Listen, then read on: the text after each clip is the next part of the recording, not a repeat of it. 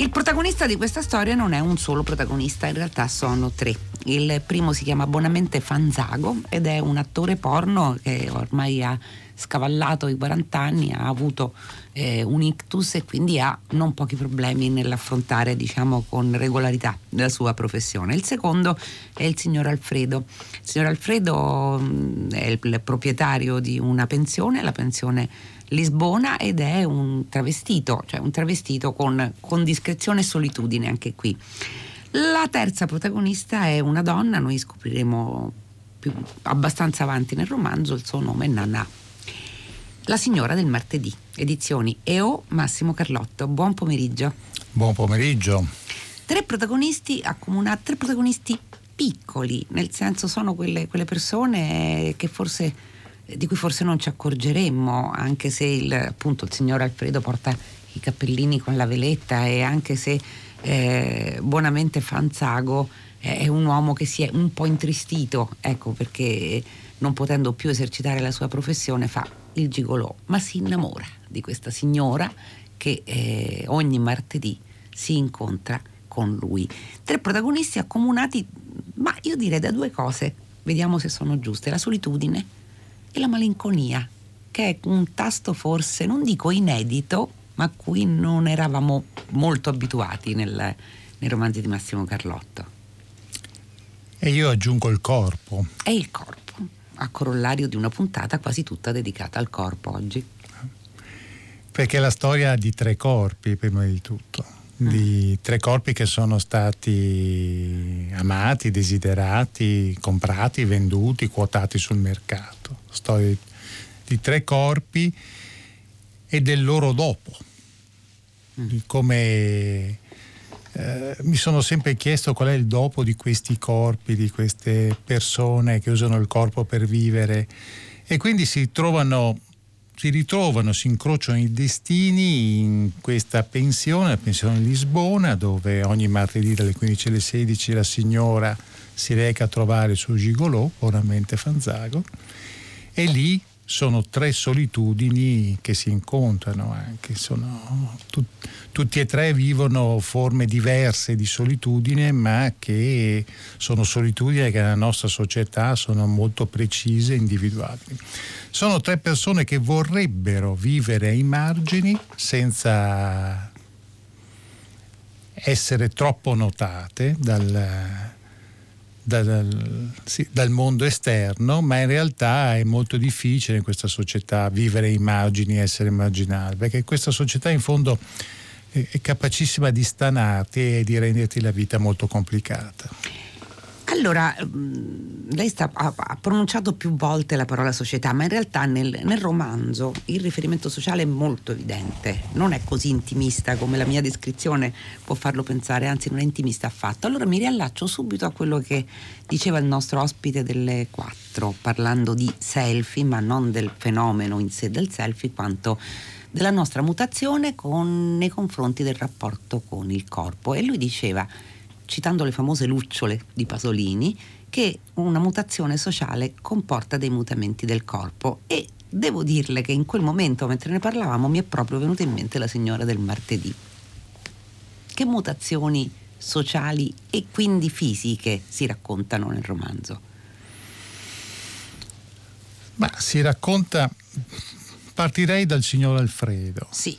Il signor Alfredo si è sempre vestito da donna perché si è sempre percepito come donna, un travestito, ma a un certo punto, quando ha smesso di essere desiderabile, di stuzzicare fantasie, è stato costretto a vestirsi da uomo, una forte mutazione, perché non, un, un vecchio con la gonna e i tacchi è incompatibile con lo sguardo di questa società.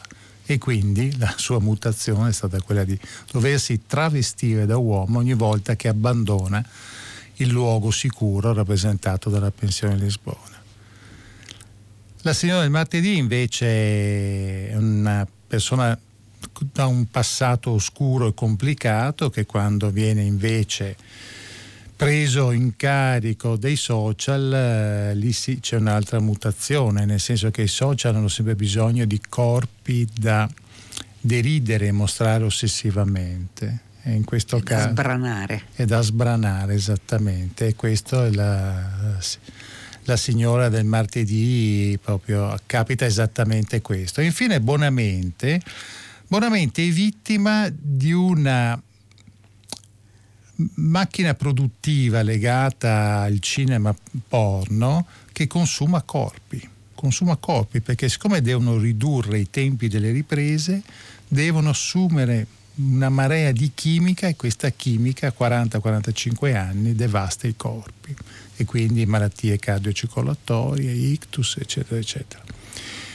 E qui c'è un'altra mutazione profonda no? del corpo espulso perché non funziona più, espulso da un, da un ciclo produttivo, che è quello del cinema pornografico, che sembra che, che, non abbia, che abbia un ruolo minimo nella nostra società, ma in realtà mi ha molto colpito il fatto che ogni ora due milioni e mezzo di persone acquistano un film pornografico. Lo acquistano. Nonostante la rete, nonostante le nonostante possibilità che trovano in rete, quindi è un mercato che continua a avere un, un suo reddito un suo reddito, però per guadagnare consuma ha dei gli tempi, altri. Consuma gli Senta, altri. lei mh, faccio un passo indietro. Eh, lei ha raccontato su, su, Tutto Libri, se non ricordo male, di aver, non dico che il romanzo sia partito da qua, però ha raccontato un incontro, un incontro che eh beh, risale proprio ai tempi del suo ultimo romanzo, il 2017, quando incontra questo omino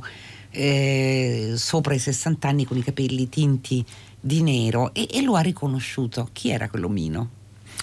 Ma io l'avevo conosciuta 30 anni prima. Eh, io lavoravo in un cinema all'aperto gestito dall'Arci proprio di fronte alla Cappella degli Scovegni a Padova e lei batteva appena fuori il cancello. Quindi quando noi alla fine sistemavamo le sedie, lei veniva tra un cliente e l'altro, si fermava a bere una birra con noi. E l'abbiamo conosciuta, l'ho conosciuta. Ed è durata un'estate, ma l'ho incontrata 30 anni, 35 anni dopo, vestita da uomo. E subito le ho chiesto, ma come mai ti vesti da uomo? E lei mi ha raccontato quello che ho raccontato prima, cioè sono vecchio, non posso andare in giro vestito da donna. E io ho trovato questa cosa di una violenza mm. incredibile, perché dovremmo essere liberi, ma liberi non siamo perché c'è uno sguardo della società che è sempre più fintamente moralista, ma queste persone comunque il diverso in qualche modo tende sempre a perseguitarlo. E lei mi ha aiutato a ricostruire eh, la vita, cioè il dopo di tutte quelle persone che si prostituivano in quegli anni a Padova.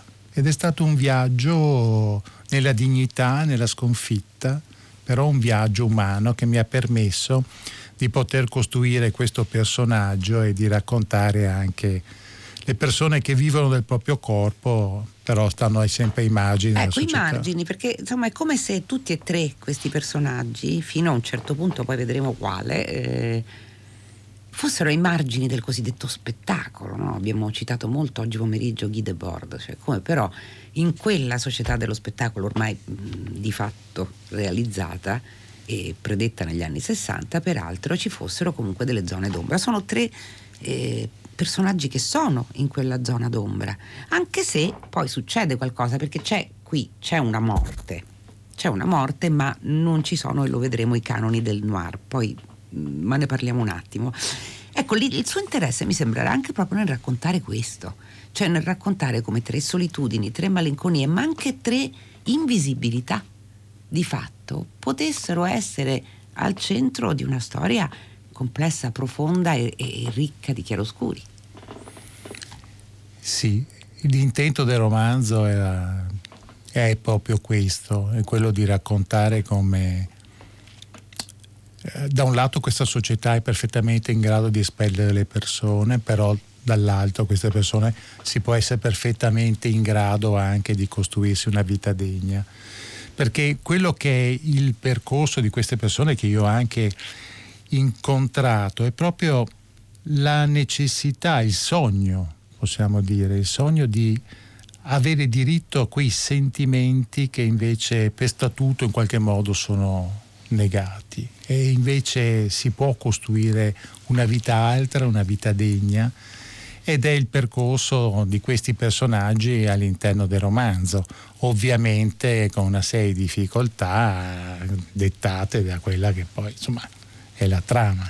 È la trama di cui, eh, perché non è un noir, non del tutto, però c'è evidentemente qualche cosa che avviene su cui è giusto tacere quando si racconta un libro, però non è un noir non del tutto, o perlomeno non è un noir nei canoni, è come se lei lo avesse eh, curvato, rovesciato, cioè ha fatto qualcosa di diverso con questo romanzo. L'ho destrutturato. Eh sì.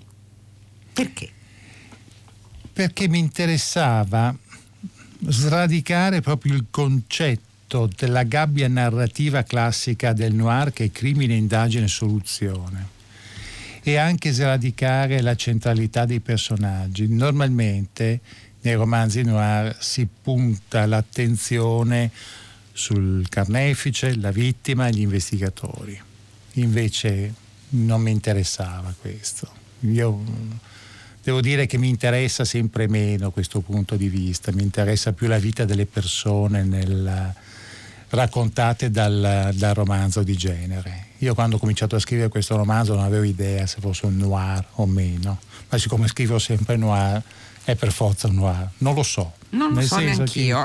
Che, eh, mi interessava raccontare eh, questa storia, però ho ragionato appunto su sradicare appunto a, a, alcune centralità che sono dettate dal, dal, romanzo. Forse è arrivato il tempo anche di ragionare su questo. Insomma, il mondo sta cambiando, abbiamo voglia di, di raccontare altro, di esplorare territori narrativi che in questo periodo sono straordinari.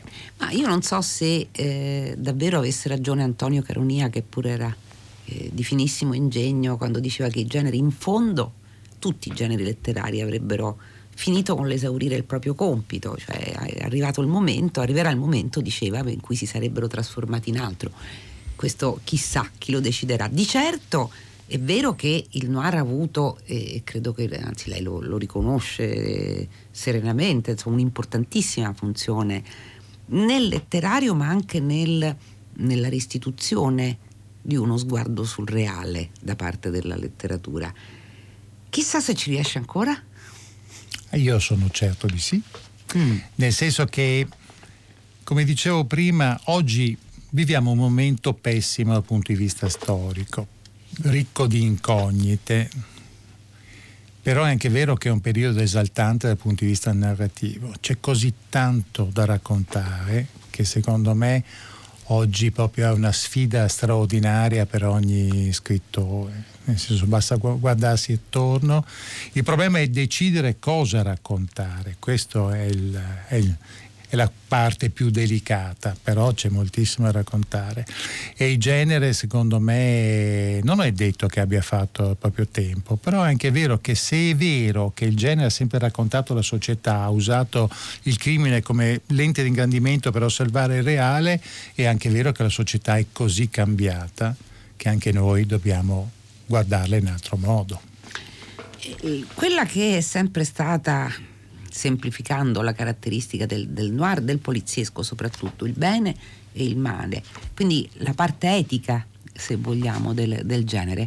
Qui sembra più sfumata, non perché un'etica non ci sia, anzi, solo che noi siamo portati distinto a solidarizzare con quelli che vengono poi accusati ad essere noi lettori eh, molto più furiosi, diciamo così, o, o, sdi, o sdegnati, soprattutto nei confronti di un certo tipo di giornalismo, di un certo tipo di aggressività mediatica, quella che appunto ne parlavamo con Mariangela Gualtieri, cioè lunedì, cioè la, l'inviata eh, del giornale o della televisione che apparentemente non prova nessun dolore, anzi non fa trapelare nessuna empatia, nessun dolore, soltanto un incalzare continuo di domande. Cioè i bersagli sembrano essere questi in questo romanzo.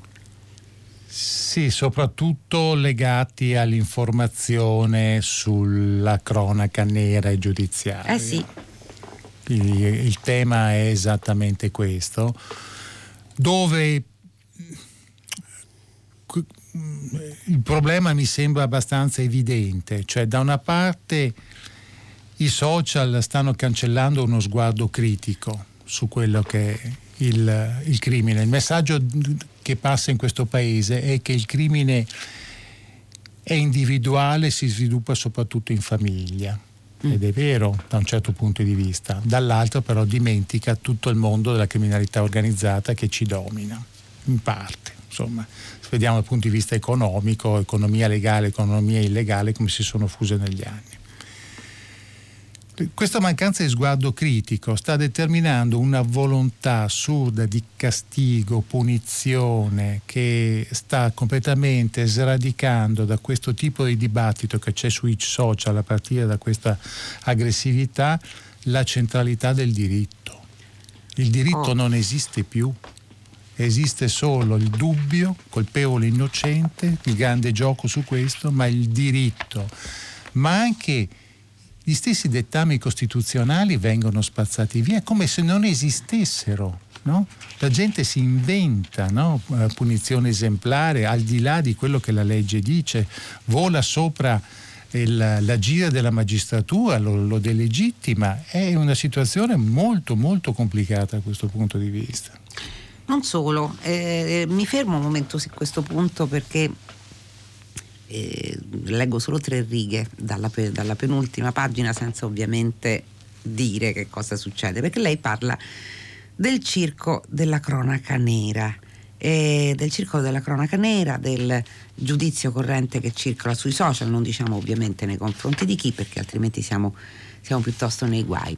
Però, anche rispetto a quello che lei diceva, oltre che a come è concepito questo romanzo, La signora del martedì, mi viene in mente che la narrazione dei fatti di cronaca nera oggi sui media, televisioni e giornali, ci metterei oltre che ai social, sta diventando un terribile e perverso feuilleton.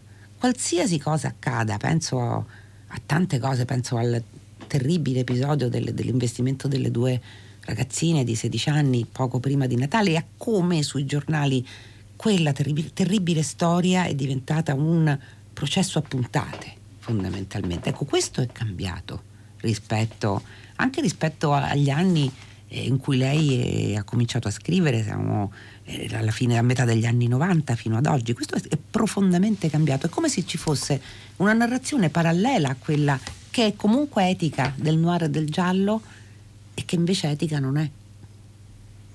Sì, profondamente cambiata e etica non è assolutamente perché si confondono i piani tra tribunale dei social e tribunali, che quelli che, delle, delle aule di giustizia. Cancella completamente uno sguardo critico sulle cose, ma poi il grande problema secondo me sono i familiari delle vittime perché vero, vengono investiti da un'ondata mediatica che li deruba completamente dalla loro identità, dell'identità del loro congiunto che è stato vittima, completamente e poi li abbandona di colpo. No.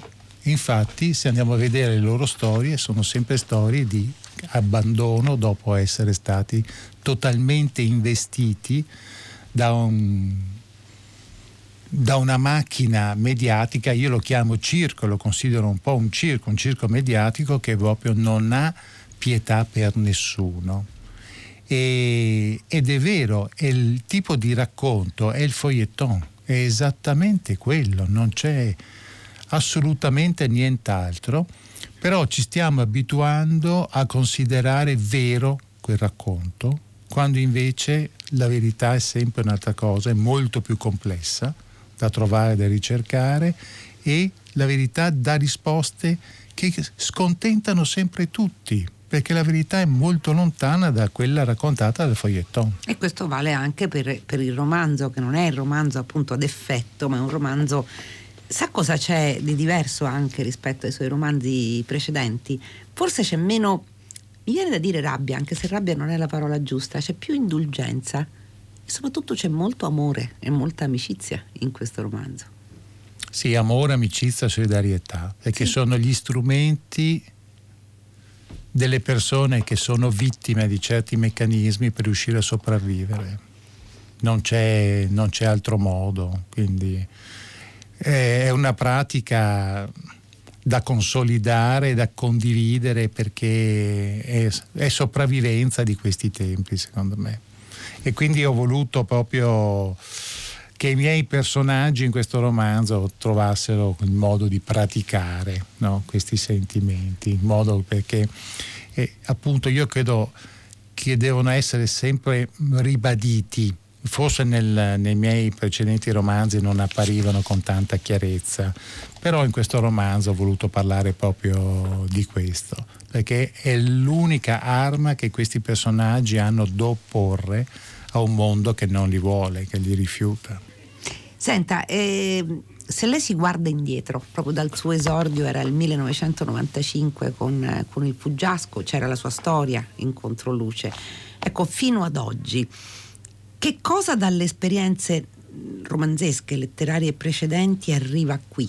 Certo, per ogni scrittore arriva tutta l'esperienza precedente, questo me ne rendo conto, però eh, ci sono dei tratti di cui lei consapevolmente si serve in un romanzo che è profondamente diverso dagli altri, secondo me. Sì, qui ho fatto proprio un'operazione a tavolino molto precisa sul uh, sintetizzare questi ultimi 25 anni nel personaggio di, della signora. Signora mm. Martedì è, è frutto di, una, di una elaborazione proprio di, di, un percorso di scrittura dove certi temi sono sempre stati trattati, però in questo romanzo ho voluto proprio chiarire alcuni punti. E poi come marchio di continuità in questo ecco. romanzo c'è un personaggio sta agli ascoltatori e lettori ovviamente individuarlo. Ascoltatori in un, tra l'altro una doppia accezione perché esce anche in audiolibro con Emons. Senta, eh, letto da me. Letto da lei, ovvio. Eh. L'ultima cosa, perché poi la, la, devo lasciare andare abbastanza in fretta, perché lei teoricamente alle 18 dovrebbe essere con Giancarlo De Cataldo alla Feltrinelli di Largo Argentina per presentare il libro. Lei sa già che arriverà profondamente in ritardo, ma insomma chi per caso fosse all'ascolto già dalla Feltrinelli, lo aspet- la prego, aspettatelo. Eh, Sto arrivando. Perché, perché sta arrivando. Eh, domanda secca e risposta secca. Come può la letteratura, soprattutto la letteratura di genere, cercare di far fronte all'assedio di parole, informazioni, notizie in cui viviamo immersi? Ha, ha, una grandissima arma che è quella della precisione, nel senso della, della decantazione del, delle notizie attraverso un'investigazione seria. Io credo che sia il dovere di tutti gli scrittori di riportare nei romanzi oggi pezzettini di complessità che però abbiano veramente un legame con la realtà. Massimo Carlotto, La signora del martedì, edizioni EO, grazie per essere stato con noi. Fugga pure dai suoi lettori a Largo Argentina, a Roma, alla Feltrinelli. Intanto Fahrenheit si chiude con i saluti della redazione: Giosuè Calacciura, Michele Demieri, Lea Gemmato, Clementina Palladini, Daniela Pirasto, Laura Zanacchi, Benedetta Annibali in regia, Susanna Tartaro che cura il programma, Enrico Murgia alla console. La linea va a Paola De Angelis per 6 gradi. Fahrenheit torna domani alle 15 su Radio 3 e come sempre fino fino a quel momento felice serata a tutti voi da Loredana Lipperini.